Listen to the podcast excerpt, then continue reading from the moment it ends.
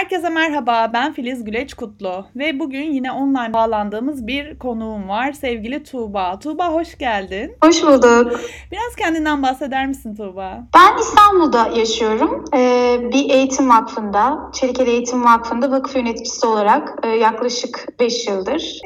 5. E, yılımı tamamladım hatta öyle söyleyebilirim.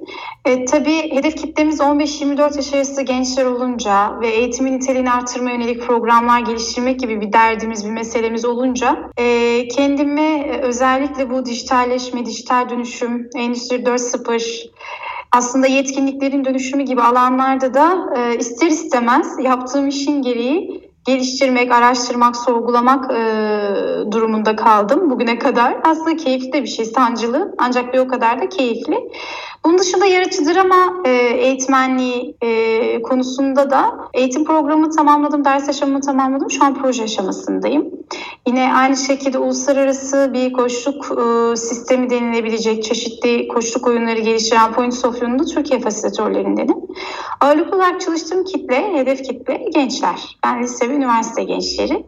Sanırım bugün de onlar hakkında bahsedeceğiz birazcık. Aynen öyle. Aslında şöyle bir ayrıntıdan bahsetmek istiyorum bir işbirliği diye bir WhatsApp grubuna bir şekilde dahil edildik. Evren Ersoy'a da buradan çok selamlarımızı iletelim. Evet. Birbirini tanımayan ama Türkiye'de Endüstri 4.0 ile ilgilenen tüm uzmanları bir araya topladıkları bir WhatsApp grubu. Ve seninle hiç tanışmıyoruz. Aslında aynı alanlardayız ama hiçbir araya gelmemişiz. O WhatsApp grubuyla biz bir araya geldik. Özellikle bunları vurgulamak ve anlatmak istiyorum. Evet. Ki nerelerden nerelere Hı-hı. geliyor bağlantılar diye. Ve İstanbul'da bir ilk defa bir düzenlenen Digital Impact e, e, İstanbul Fuarı'nda yuvarlak masa toplantısı yapmam gerekiyor ve bu toplantıda e, her kesimden birilerini almam gerekiyordu. Tuğba'nın da böyle bazı yazışmalarımız oluyor bilgilendirme kısmında. Dedim ki bir tane sivil toplum kuruluşundan birinin de o masada olması gerekiyor ve Tuğba'ya dedim ki Tuğba gelir misin? O da dedi ki hemen geliyorum ben de varım İstanbul'dayım zaten. Tekrar teşekkür ederim buradan. Ve masaya geldik. Yuvarlak masa toplantısı yaptık ve eğitim 4.0'ı konuştuk orada ve çok da güzel bir rapor sunduk sonunda ve Tuğba masaya oturduğunda başladı gençlerle ilgili ve işte Anadolu'daki gençleri Endüstri 4.0 dedim ki ne oluyor bir dakika birbirimizi hiç tanımıyoruz ama aynı dili konuşuyoruz. Bunun üzerine raporlar yayınlandı. Her şey bitti. Tuğba dedi ki bir program çekelim mi dedim. Tuğba ben de aynı şeyi söylüyorum. Kesinlikle e, bu programı çekmemiz lazım. Bir podcast çekmemiz lazım. Çünkü çok uzun yıllar gençlik çalışmaları yaptım ve gençlerle beraber yetkinlikleri çalıştım e, gençlere biraz yetkinlikler nedir diye anlatırken hiç haberleri yokken şimdi iş görüşmelerine gittiklerinde benim şu şu şu yetkinliğim var diyebiliyorlar ve bu inanılmaz gurur verici bir şey kendi adıma da. E, ve onların yolunu açmak onlarla birlikte öğrenmek ben çok şey öğrendim onlardan. E, ben de onların yolunu açtım ve çok güzel işler ortaya çıktı ve sen tam olarak bunları anlattın ve o masada bu gençleri nasıl dahil etmemiz gerekiyor ve alanında uzmanlaşmaları için onları nasıl desteklerizle ilgili çok güzel açıklamalarda bulundun. O yüzden bu podcast'i de bunun üzerinden e, götürmek istiyorum. Birbirimizi hiç tanımadan aynı dili konuşmak çok güzel bir duyguydu. O yüzden bu gençlerin yetkinliklerini geliştirmek konusunda aslında seninle çalışmak istiyorum. Sence senin çalıştığın gençlik özelinde konuyu açacak olursak en büyük eksikleri ne bu gençlerin? Elbette yetiştirildikleri ve var olmaya çalıştıkları bir eğitim ve sınav sistemi var. Böyle bir gerçek var ülkemizde gerçekçi iyimser olmak gerekir. Her zaman öyle düşünüyorum ben. Elbette bir potansiyelleri var ancak içinde bulundukları bir ekosistem de söz konusu. Ve bu eğitim ve sınav sistemini değerlendirdiğimizde çok bireyselci. Paylaşım, işbirliği, koordinasyon gibi becerilerini aslında geliştirebilecekleri, bu becerileri geliştirmeye yönelik deneyim alanlarının oldukça az olduğu bir sistemden bahsediyoruz. Ve bu gençler liseden mezun olduklarında, üniversite yerleştiklerinde e, belki birlikte daha etkili çalışmalar ya da projeleri ortaya koyabilecekken e, bu beceriler üzerine herhangi bir deneyim e, deneyimleri olmadığı için e, çok ciddi bocalıyorlar ve üniversiteden mezun olduklarında da aslında bu becerilerini e, yeterince kullanabildikleri deneyimlerin olmadığını fark ediyorlar ve orada ikinci ve çok daha büyük bir aslında çakılma yaşıyorlar. E, biz e, Eğitim Vakfı'nda her yıl e, burs programımıza kabul edeceğimiz gençleri etkinlik bazlı mülakatlar üzerinden değerlendirerek analiz etmeye çalışıyoruz ve kabul edeceğimiz gençlere bu şekilde karar veriyoruz. Bu yıl özellikle deneyimlediğim bir sürece vurgu yapmak istiyorum. Grup mülakatlarında 15 e, aday var. Hepsi İstanbul'daki devlet üniversitelerinin lisans programlarına yeni yerleşmiş gençler. Çoğunluğu Anadolu'dan gelmiş. E, çok çok iyi başarı sıralamalarıyla ve her biri ihtiyaç sahibi gençler. E, ve onlara bu mülakatın son aşamasında bir vaka veriyoruz. Bu vaka üzerinden aslında birlikte çalışıp çalışamadıklarını anlamaya, gözlemlemeye çalışıyoruz. Öyle söyleyebilirim. Ve Üç farklı oturuma girdim. E, ee, 60 farklı aday görebilme deneyimim oldu tek bir gün içinde. Ki 5 yıldır bu sürecin içindeyim. Çok farklı genç profilleriyle karşı karşıya kaldık. E, her bir grup birbirinden daha da çok işbirliği ve koordinasyon becerilerini aktif kullanabilme konusunda zorlandı. Gitgide grubun, her bir grubun e, o vaka üzerinde birlikte çalışamadığını, e, birlikte bir ekip çalışması yapamadığını, birbirleriyle etkili ve sağlıklı iletişim kuramadıklarını gözlemledik. Ancak üç grubun da birleştiği bir nokta vardı. O noktada şuydu aslında ihtiyaç duydukları şeyin de farkındalar. Dediler ki e, bize her şey dayatılıyor e, biz artık birbirimizi sevmiyoruz. Birbirimize anlayış gösterebilecek bir tahammülümüz kalmadı. Bilgi dahi bize dayatılıyor. Biz bilgiyi de sevmek istiyoruz. Yani öğrenmeyi, araştırmayı, sorgulamayı da sevmek istiyoruz. Ya bu çok çok e, ilginç bir e, bağlamda bizim için. Çünkü üç grupta işbirliği ve koordinasyon becerileri konusunda oldukça zorlandılar ve bu gençler Türkiye'de e, çeşitli puan türlerinde ilk 5000'e ilk 10.000'e girmiş ve bizim sınav sistemimize göre başarılı olarak değerlendirebileceğimiz gençler. Ancak bu gençler bir vaka üzerinde birlikte çalışamadılar. Birlikte ortak bir değer ortaya koyamadılar. Oldukça zorlandılar. Evet bir yere vardılar, bir şey ürettiler, çıkardılar. Ancak oldukça zorlandılar. Bu becerilerini geliştirebilme konusunda çok büyük bir ihtiyaçları var. Ama bir yandan da bunları hani bu becerilerini geliştirme ihtiyaçları olduğunda farkındalar ve bunun içinde bilginin dahi bugüne kadar onlara dayatılmış olduğu için onu sevmeye ihtiyaçları olduğunu, bilginin onları sevdirilmediğiyle de ilgili ortak bir meseleleri var. E, o yüzden sanırım şu yüzyılda özellikle biz Türklerin çalışma biçimine baktığımızda da biz sanırım e, hep birilerine insanlara liderlik edebilmek gibi bir misyona bürünüyoruz. Halbuki hani bireylere, insanlara, takımlara liderlik edebilmek değil, süreçlere liderlik edebilmekle ilgili bir derdimiz olabilse sanırım e, işbirliği, koordinasyon, takım çalışması gibi beceriler konusunda çok çok daha iyi olacağız. Gelen nesilde açıkçası bu beceriler konusunda biraz daha noksan gelen bir nesil. Bunda şey de var. E, aslında e, kentleşmenin etkisinin de olduğunu düşünüyorum ben.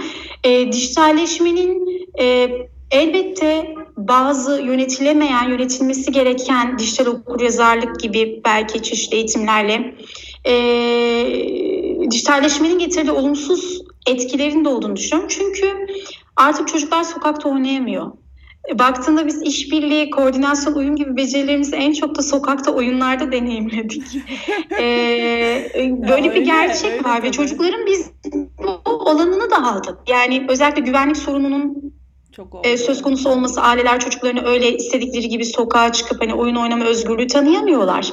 Kentleşmenin getirdiği çarpık kentleşmenin özellikle e, ve bunun beraberinde getirdiği çeşitli sağlık ve güvenlik sorunları. Dolayısıyla biz çocukların bu alanını da aldık. E, bu çocuk e, küçükken oyun oynama hakkı kendisinden alınmış durumda. Sonra eğitim ve sınav sisteminin getirdiği bir bireyselcilik söz konusu. E, bu çocuk nerede işbirliği, koordinasyon, uyum, ekip çalışması gibi becerilerini geliştirecek? Elbette bu alan anlamda oldukça e, büyük bir açık var gençlerde. Evet. Yani Diğer geleceğin bir... iş dünyası da tamamen bu iş birliği ve birlikte çalışma, takım çalışma üzerine gidiyor. Ama maalesef eğitim sistemlerimiz, toplantıda da aynı şeyleri konuştuk, kesinlikle bunu desteklemiyor. O yüzden yaşam evet. boyu öğrenme deyip, o yüzden yetişkinlerin eğitimine biraz daha önem vermek gerekiyor. Yani bu çocuk işbirliğini kimden öğrenecek? Öğretmeninden, hocasından. Evet. Mesela, e, hocanın haberi yok. Çoğunlukla üniversitelerde, liselerde bazı özel okullar dışında hocanın bununla ilgili bir ilgisi de yok. E, Birçok maddi imkan da olabilir belki arkada ama özellikle vurguladığım şey yaşam boyu öğrenme, yaşam boyu öğrenme. Evet öncelikle hocaların, ailelerin, anne babaların eğitimi, şirketlerde çalışanların doğru bir şekilde yetkinliklerin arttırılması üzerine özellikle vurgu yapıyoruz. Çok güzel bir şey söyledin. Bilgiyi biliyoruz. Eksiklerimizin farkındayız. Öğrenecek yerimiz yok. İşte bizim temel görevimiz bu. Öğrenecek ortamları e, oluşturmak. Evet. Bu podcast aslında onun için çok çok önemli bir şey. Hı hı. Yani deneyim alanlarının arttırılması çok evet. kıymetli. Çünkü oyun çok önemli bir deneyim alanı. Ee, çocuk oyunda belli bir role giriyor ve o rolde aslında pek çok şey deneyimleme fırsatı buluyor ve pek çok becerisini de aslında geliştirebilme alanı bulmuş oluyor. Oyun alanlarını aldık. E, eğitim ve sınav sistemi de çok bireyselciliğe ve birbiriyle birebir rekabete dayalı bir sistem. Çünkü bir net fazla yapıyor olman seni birçok adayın önüne taşıyor. Başarı sıralamanı oldukça yükseltebiliyor ya da düşürebiliyor bir net eksik yapma. E, dolayısıyla böyle bir sistemden çıkıp geliyorsun. E, deneyim alanların da olmayınca bu gencin kendisini bu beceriler konusunda geliştirebilme lüksü olmuyor. Burada değerli olan da şey tabii bu gençlere bu alanları sağlayabilmek özellikle üniversite döneminde e, kesinlikle öğrenci kulüplerinde ve topluluklarında evet. çeşitli organizasyonlarda aktif sorumluluklar almaları, bir ekibin üyesi olabilmeleri, göreve talip olabilmeleri, birlikte takım çalışmasında e, fazlasıyla aslında neyse yürütülmesi gereken süreçler bunları talip olarak bunların birebir içinde yer alabilmesi çok kıymetli. Gençlerin hani bu anlamdaki giriş kendilerini kovalaması, kendilerini araştırması, e, ne yaparsam ben kendimi şu, şu alanlarda geliştirebilirim diye sorgulaması da gerekiyor. Çünkü artık hani şey derlerdi ya ekmek aslanın ağzında artık aslanın ağzında falan değil kuyruğunda. Evet. Hani artık neresinde bilmiyorum. Ama hani çok kritik bir noktada olduğu kesin. Ee, o yüzden de buradan da yola çıkarak şey hani e, birazcık hazırcılık kültürü de var. E, bunu şeyde de görebiliyoruz. Dijital dünyada da bir tıkla her şeye erişmek gibi bir isteklilik var, sabırsızlık var. Yani sayfadan sayfaya, linkten linke gidemiyoruz. Ulaşmak istediğimiz her şeye anında hemen ulaşmak istiyoruz. Öyle bir sabrımız da kalmadı. Çünkü bir şeylerle yarış halindeyiz. Yani orada da bir rekabet var. Yani şu anki sistemin getirdiği de bir şey bu aslında. E, dolayısıyla biraz da belki bu hazırcılık kültürünü aşabilmeye yönelik gençleri e, gelişim alanları sağlamak gerekiyor. E, hep hani kendilerine bir şeyler sunulmasının e, hazır bekleyen bir kitle var. Ancak bunu yine araştırmak, sorgulamak, ben kendimi hangi alanlarda geliştirirsem e, geleceğimi doğru planlayabilirim, kariyerimi doğru tasarlayabilirim? E, hangi alanlarda kendimi geliştirmeye ihtiyacım var? Peki bu alanlarda kendimi geliştirmek için neler yapabilirim? Kimlerle görüşebilirim? Kimlerin kapısını çalabilirim? Coursera'da, edX'te e, hangi dijital kaynaklar üzerinden dersler, eğitimler, seminerler alabilirim? Ya da hangi eğitimlere ve seminerlere katılabilirim? Gerçekten bu anlamda kişisel bütçesi yeterli değilse bu eğitim ve seminer programlarından faydalanabilmek için destek alabileceği burs kaynakları, fonlar var mı?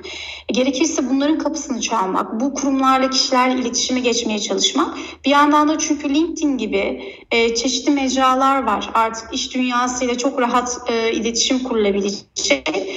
Var olan aslında kaynakları fark edip bu kaynaklarla etkileşime geçebilmeleri de çok kıymetli. Yani bu hazırcılık kültüründen e, aslında birazcık sıyrılmak, kendi geleceğinin sorumluluğunu almak. Hani birilerinden bir yerlerden kendisine bilgi ve deneyim akıtılmasını beklemeksizin ben ne yapabilirim? Yani önce kendisinden başlamak aslında.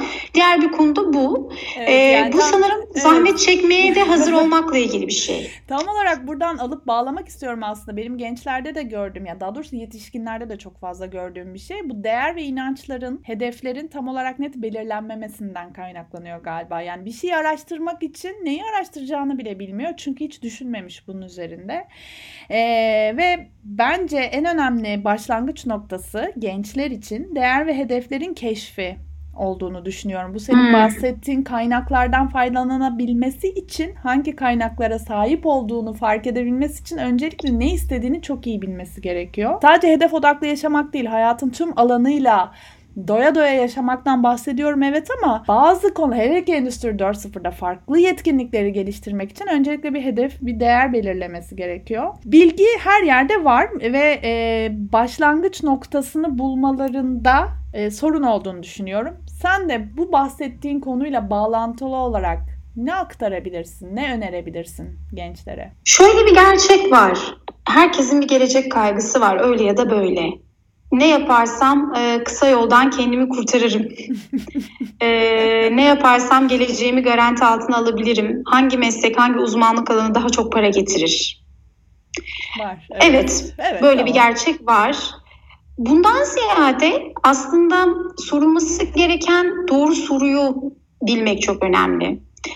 Ee, şey vardır. Önce kişinin aslında kendisini bilmekten başlıyor ya her şey. O yüzden kişinin de önce kendisine doğru soruyu sorması gerekiyor. Ve bu sorunun gelecek kaygısı içeren şeylerden arınmış olması çok önemli. O yüzden bence sorulması gereken en doğru soru şu. Ben ne için zahmet çekmeye hazırım? Aynen. Her şeye rağmen e, devam etmek istediğim şey ne? Beni her Çünkü gün yataktan zahmet... kaldıran o e, duygu ne? O e, amaç evet. ne? Evet.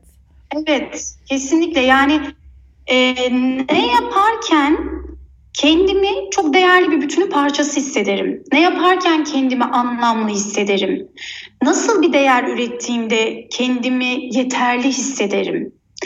Ve bunun için her türlü zahmet çekmeye hazır olabilirim. Her türlü zorlukla e, mücadele edebilmeye, her türlü zorluk karşısında esneklik gösterebilmeye hazır olabilirim. Çünkü eğer o şey için zahmet çekmeye hazır değilse kişi kendisini geliştirmek gibi bir derdi de olmaz. Kendisini geliştirmek gibi bir derdi olmayacağı için aslında profesyonel yaşamında ilerleyebilmek gibi bir imkanı da olmaz. Çünkü gelişim değişimi getirir, dönüşümü getirir, ilerleyebilmeyi sağlar. Dolayısıyla sormaları gereken en doğru soru kalıbı sanırım bu. Ben ne için zahmet ve zorluk çekmeye hazırım? Ee, bu soruyu kendilerine sıkça sorup sorup sorup cevap veremeyecekleri zamanlar da olacak. Belki ilk zamanlarda cevap da veremeyecekler. Çünkü çok çok büyük bir sorun e, tak diye cevap verebilmek mümkün değil. Bu soruyu sorarak, sorarak, sorarak, bu soruyu sorup bırakarak e, bu anlamdaki algılarını aslında açmaları gerekiyor diye düşünüyorum. Çünkü hep büyükler bize küçükken sorardı ya büyünce ne olacaksın? Ya bir şey olmuyoruz aslında. e, e, baktığımızda yetişkinler olarak bu soru kalıplarını bizim de kendi dilimizde düzenlememiz gerekiyor. Kesinlikle katılıyorum. Doğru. Yani ne yaptığında kendini değerli hissedeceksin, ne yaptığında mutlu olacaksın. Çünkü şöyle bir gerçek var, bu Ikigai kitabında da yazılı olan bir şey. Kişinin yaşam amacıyla e, çalıştığı alan ne kadar örtüşürse, yani bu iki kümedeki kesişim alanı ne kadar aslında artarsa kişinin yaptığı işten doyum da ve yaşadığı hayattan aldığı doyum da o kadar artıyor. E, bu ikisi birbirinden ayrı düşünülemez. Biz maalesef ki aslında birazcık gelişmekte olan ülkeler düzeyinde bir hani e, skalaya baktığımızda gelişmekte olan ülkelerdeki çoğu gencin duyduğu ortak kaygıda birleşiyoruz aslında. Gelecek kaygısı ve bu gelecek kaygısının bizde yarattığı baskı ve stresle kendimize doğru soruları soramıyoruz. O yüzden sormamız gereken soruların öncelikle bu e, baskı ve stres faktörlerinin arındırılmış olması gerekiyor. E, ki, ve sorulabilecek en doğru soru başlangıç yeri de sanırım bu soru olacak. E, bu soruyu sordukları noktada zaten işte nelerden keyif aldıkları, e, neler hakkında çalışırken aslında kendilerini daha yeterli ve değerli hissettiklerine ulaşacaklardır. Ya da hangi becerilerini daha aktif kullandıklarında kendilerini mutlu hissettiklerini ya da daha üretken, daha yaratıcı olduklarını fark edeceklerdir diye düşünüyorum.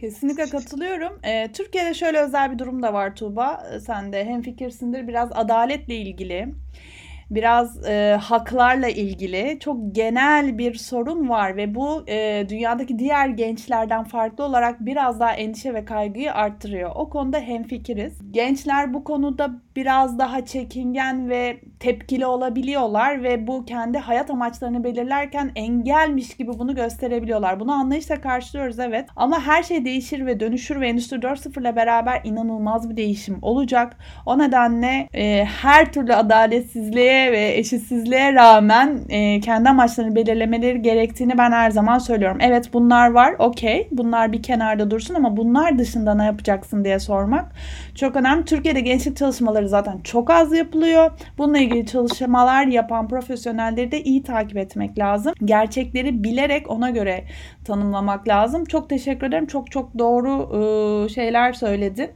Hemen bunu e, şuna bağlamak istiyorum. Sen de bir gençlik çalışanısın. Ya hı hı. sence biz daha fazla ne yapmalıyız? Onlar için? Yani sorumluluklarımız neler? Bu her Aha. türlü yani bu politika olabilir, eğitim sistemleri olabilir. Politikalar üstü olması gereken eğitim sistemlerinden bahsediyorum. Yetişkinler olarak iş hayatında çalışanlar olabilir, anne babalar olabilir ya da yani birebir gençlik çalışanının uzmanlığı sence ne olmalı? Kendini nasıl geliştirmeli bu gençler için? Hı hı. Şimdi şöyle bizlerin sorumluluğu ne? Eğer eğitim alanında faaliyet gösteren sivil toplum kuruluşları bağlamında değerlendirecek olursam, Türkiye'deki yaygın anlayış ve bakış açısı e, eğitim alanında faaliyet gösteren bir vakıfsanız, dernekseniz ihtiyaç sahibi ve başarılı gençlere ya da sadece ihtiyaç sahibi gençlere eğitim öğretim hayatlarını destekleyebilmek için Maslow'un ihtiyaçları hiyerarşisindeki ilk aslında aşama olan bursu sağlayabilmek, burs desteği sunabilmek. Bu öğrenci için bir can suyu. Evet, bunda hemfikiriz. Ancak e, bu e, genci yaşama hazırlayabilmek ve aslında 21. yüzyıl becerileri dediğimiz ya da 2020 işe alım yetkinliklerinde Dünya Ekonomik Forumu'nun vurguladığı ya da ya da eğitim 4.0 diyebilirsin. Artık bunun karşılığı ve tanımı herkes de farklı bir isim bulabiliyor. E, bu gençlerin gerçekten kendilerini bu yaşamsal beceriler konusunda geliştirebilecekleri alanlar yok denecek kadar az. Ve e, burs veren kurumların bursiyerleriyle kurdukları ilişki sadece burs alma ve verme iletişimine ve ilişkisine dayalı sistemler. Bunların geliştirilmesi gerektiğini düşünüyorum. Çünkü biz burada sadece balık vermiş oluyoruz. Ama bu genci balık tutmayı öğretemiyoruz ya da balıkçılık endüstrisinde köklü bir değişim yapabilmesi için onun konfor alanını zorlamıyoruz. Evet, burs devamlılığı için belli bir akademik başarı koşulu sunuyoruz. Görece şunu yapanlar da var. E, ben sana bunu e, bu yatırımı sunuyorum. Peki sen de o zaman git X bir STK'da şöyle bir projede gönüllülük yap ve gönüllülük yaptığını bana belgele gibi. Ama daha güvenli deneyim alanları sağlayabileceğimiz, onun potansiyelini ve konfor alanını zorlayabileceğimiz e, burs programlarına ihtiyacımız var. Evet biz bu gence burs desteği sağlıyoruz ancak bunun yanı sıra bu gencin kendisini geliştirebileceği ve bu geliştirdiği, edindiği kazanımları beceriye dönüştürebileceği proje alanları sağlamamız gerekiyor. E, bu birinci konu ve hatta bu projedeki e, deneyimsel sürecini gözlemlemek e, ve e, çeşitli değerlendirme görüşmeleriyle bu gelişimine yönelik ona geri bildirimler de vermek gerekiyor. E, çünkü kendisi gösterdiği gelişimin çok da farkında olamayabiliyor ya da kendisini daha da geliştirmesi gereken alanların çok da farkında olamayabiliyor. Tabii bu da çok ciddi bir sistem kurmak demek. Çok birebir takip demek. Bir sınıf yönetimi gibi düşünebiliriz. O yüzden eğitim alanında faaliyet gösteren STK'lar bağlamında böyle araçlara, böyle sistemlere ihtiyaç olduğunu düşünüyorum. Yine belki orta öğretim ve ilk öğretimde ee, evet, geçen yıllara nazaran, bizim dönemlerimize nazaran öğrencilerin ekip olarak e, e, proje deneyimledikleri bazı dersler ve bitirme ödevleri olabiliyor. Bunları çok kıymetli buluyorum. Ancak e, burada şey ne kadar yapılıyor ondan emin değilim. Bir ekip olarak bir öğrenci grubu bir sunum yapıyor, bir proje teslim ediyor. Ancak bu süreçte öğrenciye akademik ya da teknik anlamda e, bilgi ve deneyim desteği veren bir öğretmenin liderliğinden ziyade onların birlikte çalışabilme kültürü, ekip e, çalışması, işbirliği, uyum, koordinasyon, etkili görev dağılımı, zaman yönetimi konusundaki e, o ekip içi koordinasyon noktasında mentorluk veren Yok. öğretmenler oluyor mu acaba? Hani e, bu sadece akademik boyutta mı kalıyor? Evet. Hani bu boyutta da bu gibi bitirme projelerini destekleyen sistemler geliştirmek mümkün mü? E, bu gibi projelerde öğrencilere mentorluk ya da yönderlik desteği sunan öğretmenlere daha beceri ve yetenek gelişimi bağlamında da mentorluk desteği sunabilecekleri eğitim programları düzenlenebilir mi? Aklıma gelen ikinci başlık bu. Çünkü böyle bir süreç var varken de bu sadece e, teknik ve akademik anlamda bir hani içeriye sahip olmasa mı acaba? Ee, öğrenci hani ulaş, çık, çıkan sonuçtan ziyade o sonuca ulaşma aşamasında da öğrencilerin edindikleri kazanımlara da mı odaklanıl, odaklanılsa daha mı iyi olur diye düşünüyorum. Ee, yine üniversite döneminde de aslında lisans düzeyinde öğrenim gören gençler için e, bu gibi bitirme projelerinin ama birlikte çalışma kültürüne dayalı bitirme projelerinin çok kıymetli olduğunu inanıyorum. Belki bu alanlar daha da arttırılabilir. Yine bazı vakıf üniversitelerinde e, örneğin sosyal sorumluluk projeleri, gönüllülük projeler bazı dersleri alabilmek için ön koşul olarak tanımlanabiliyor. Bu da çok değerli bir şey. Bu devlet üniversitelerinde de yaygınlaştırılabilir mi? Yani öğrencinin herhangi bir basic e, dersi, birinci sınıf dersindeki çok böyle basic dersi alabilmesi için bir ön koşul olarak bir sosyal sorumluluk projesi dersi almasının alanları daha da arttırılabilir mi? Yani bu Türkiye genelinde üniversitelerde yaygınlaştırılabilir mi? Ve bunun tabii raporlanma e, süreçleri daha sistemli hale dönüştürülebilir mi? E, çünkü hem bu süreçte genç kendi ilgi ve duyarlılık alanına etki alanına dönüştürebilme olanağına kavuşmuş oluyor. Bu çok kıymetli bir şey. Aslında bir nevi onun anlam arayışına da destek sağlamış oluyorsunuz ki şu yüzyılda en çok konuşulan konulardan biri de kişinin kendisini hani değerli hissedebilmesi, o anlam arayışına aslında e, destek bulabilmesi. Özellikle de Anadolu'daki e, şehirlerden ya da daha küçük yerlerden, yerleşkelerden İstanbul gibi metropol bir şehre gelen gençlerin de e, en çok aradıkları şey bu anlam arayışı. Çok ciddi bir e, şok yaşıyorlar çünkü ve bu şok uyumlanma konusunda onları çok zorluyor. Hem üniversitelerine hem bölümlerine hem şehre hem arkadaşlık ilişkilerine. E, bu anlam arayışına destek sürecinde aslında bu sosyal sorumluluk dersleri, projeleri çok kıymetli oluyor. E, hem de aynı zamanda o sosyal sorumluluk projesi deneyimi içinde çeşitli becerilerini de geliştirebilme fırsatı yakalıyorlar ve aslında bu anlamda da geleceğe hazırlanmış oluyorlar. Hani üçüncü aklıma gelen de aslında konu bu. Ee, belki yetişkinler olarak ya da eğitim sistemindeki aktörler olarak işte bu güvenli deneyim alanlarını gençler için daha aktif e, sağlayabilirsek e, sanki gençleri de bu alanlarda geliştirebilme konusunda daha çok desteklemiş olacağız. Bir de en büyük yaralardan biri de şey ben İBF mezunuyum 9 Eylül. Bizde mesela zorunlu staj yoktu. Hala daha öyle yani iktisadi idari bilimlerde bildiğim kadarıyla. E, zorunlu stajın olmayışı hakikaten e, çünkü çoğu kurumda zorunlu staj yükümlülüğü olan gençlere staj imkanı sağlamak istiyor çeşitli yükümlülükler dolayısıyla. Belki hakikaten fakülteler bağlamında staj programları yeniden değerlendirilebilir. Çünkü staj çok kıymetli bir süreç. Hatta ben 23 gün stajın çok yetersiz olduğunu düşünüyorum. Yani staj programlarının süresi de artırılabilir e, ve çeşitli fakültelerdeki staj programlarının yükümlülüğü de yeniden değerlendirilebilir diye düşünüyorum. Çok teşekkür ederim. Yani kurumsal bazda özellikle sivil toplum kuruluşlarının üzerine çok büyük yük düşüyor bence. Ağır aksak e, devlet organizmalarından ya da üniversitelerden değil STK'lar daha hızlı değişim sağlayabilir. Kesinlikle katılıyorum. Ama e, bunların hepsine bu, bu hızlı değişime dediklerin çok doğru. Staj imkanları e, işte eğitim eğitimlerin ya da projelerin uygulanma süreçlerindeki yetişkinlerin destekleri, eğitmenlerin destekleri falan eyvallah.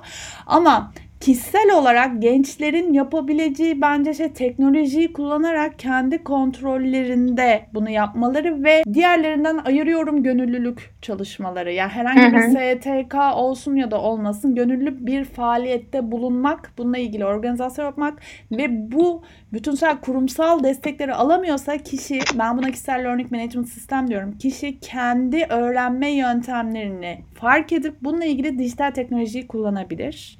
Yani kariyer adımlarını izleyen application'lar bile var. Ben bunları öneriyorum. Evet.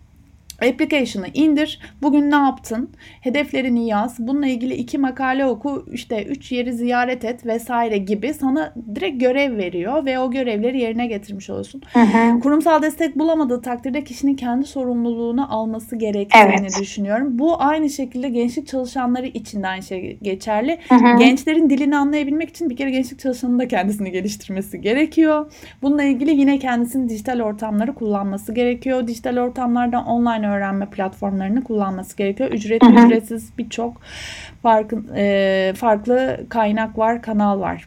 Tuğba çok teşekkür ederim. Daha konuşacak çok şey var. ederim. Yani 2-3 program daha yapılabilir. Üzerinde çalışılacak çok şey var, konuşulacak çok şey var. Ee, son olarak eklemek istediğin, tavsiye vermek istediğin bir konu var mı gençlerle ilgili? Aslında sen çok güzel özetledin. Ee, ben de konuşmamızın başlangıcında belirttim. Aslında her gencin kendi geleceğinin sorumluluğunu alması e, ve kendi geleceğini tasarlayabilmek için e, gelişim fırsatlarını keşfedip bu gelişim fırsatlarından faydalanmaya açık olması gerekiyor.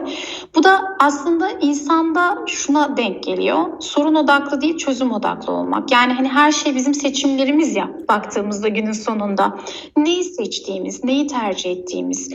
Evet bir sorun var, evet bir gerçek var. Biz o gerçeği görmezden gelmeyelim demiyoruz. Orada bir gerçek var ama o gerçeğe bakıp ahvah edip şöyle de kötü, böyle de kötü, işte sınırlı bilmem ne, şöyle böyle deyip ahvah etmek yerine aslında kendi geleceğim için neyi daha da güzelleştirebilirim? Kendi geleceğim için alabileceğim aksiyonlar neler? Kimlerle iletişime geçebilirim? Hangi açık kaynaklardan faydalanabilirim demek ve kendi geleceğinin sorumluluğunu almak. Sanırım en güzel özet bu olacak. Peki çok çok teşekkür ediyorum katkıların için. Ee, Ben bir sonraki podcast'te görüşmek üzere diyorum. Kendine iyi bak. Görüşürüz. Hoşça kal.